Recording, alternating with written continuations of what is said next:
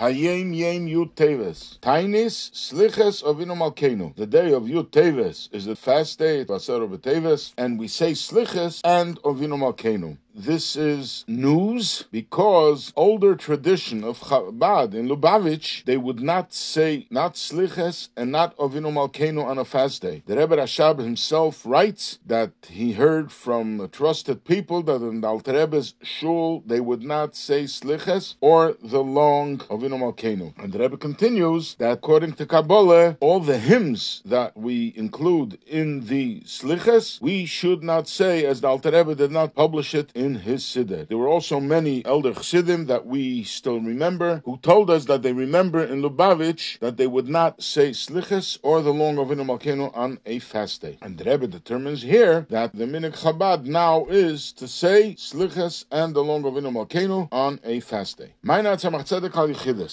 answer from the Tzemach Tzedek to a Chosid in Yichidus. Ksiv it says, Yazev Rojo Darke V'ish Oven Machshavosov. Let the wicked abandon his path and the man of iniquity abandon his thoughts. The Tzemach Tzedek explained the word oven, meaning iniquity, hu meloshen oin b'cholim. It is also like the word oin that we say with a cholim, the same letters, just the different vowels. Shepirushe koyach. The word oin means power and strength. Ukeshem deyaziv rosho darke zehu dover And just like for the wicked to abandon their path is obviously imperative,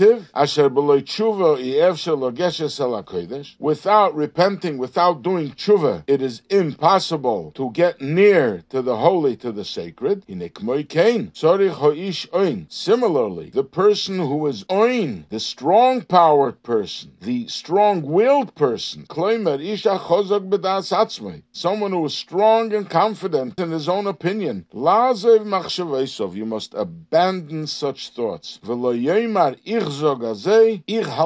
A person should not say, I say so, I hold so, I think so. Kichol ich, because every I, the selfness, umetzias, and the ego, humoker hora, this is the source of all evil, the goydem period levavis, and this causes divisiveness. This comes from a maimer that the Frierdiker Rebbe said twice. Once at the Ufruf Shabbos of our Rebbe, when he was a chosin, the Shabbos before his marriage, and also the night before his marriage, what was called the Sudas Chosenmol, the meal of the Chosen, and the Rebbe repeated this same Maimer. And the Rebbe himself also wrote it in his diary as a gem that he heard from the Frierdiker Rebbe. So the Frierdiker Rebbe was talking about Aveda, divine service of Hashem, that you have to accomplish within yourself self-nullification. You have to be humble, and how do you become humble? When you take stock of yourself and you know that there are enough things that you are lacking. So you resolve to take upon yourself El Malchus Shamayim, the yoke of heaven, not to do what you want, what I want, what I understand, but rather give yourself over and devote yourself to do what the Abishter wants. And you have to bring yourself to a level of loving Hashem and loving your fellow Jew. And this cannot happen if you love yourself. When you love yourself, you're self-centered and you're focused on what you want, your desires. And this way you forget about godliness. And you also forget about your fellow because you're all self-centered. You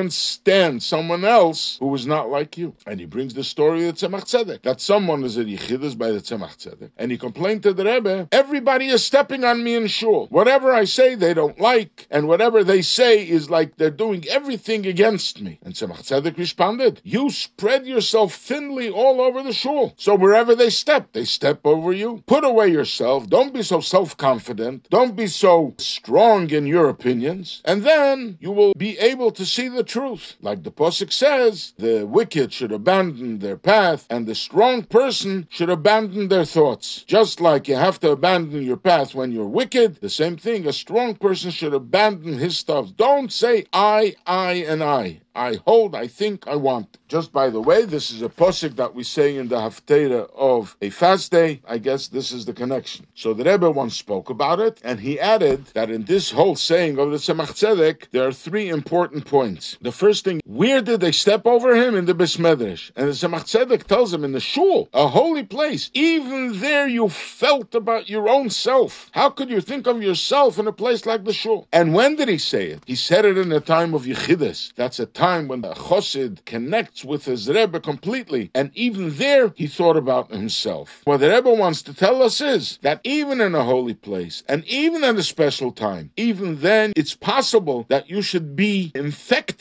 with your I, with yourself. And then finally, the Rebbe says, Tzemach Tzedek says you should abandon your thoughts. Machshavosov, the Pasuk says, plural, many thoughts, because the thought of I could be very coarse and very vulgar, and it can also be very fine. You can have a small sense of I. Even that I, if you want to get close to godliness, to holiness, you have to remove even your finest I. Just like when you go to mikveh, it says, you have to dunk yourself, make sure there's nothing, there's no speck on you, and tefillah, we know, is bittel. Dunking in the mikveh is like bittel, self-nullification. The same thing, for self-nullification, you have to remove even the tiniest speck of eye. And this way, you are able to get close to godliness.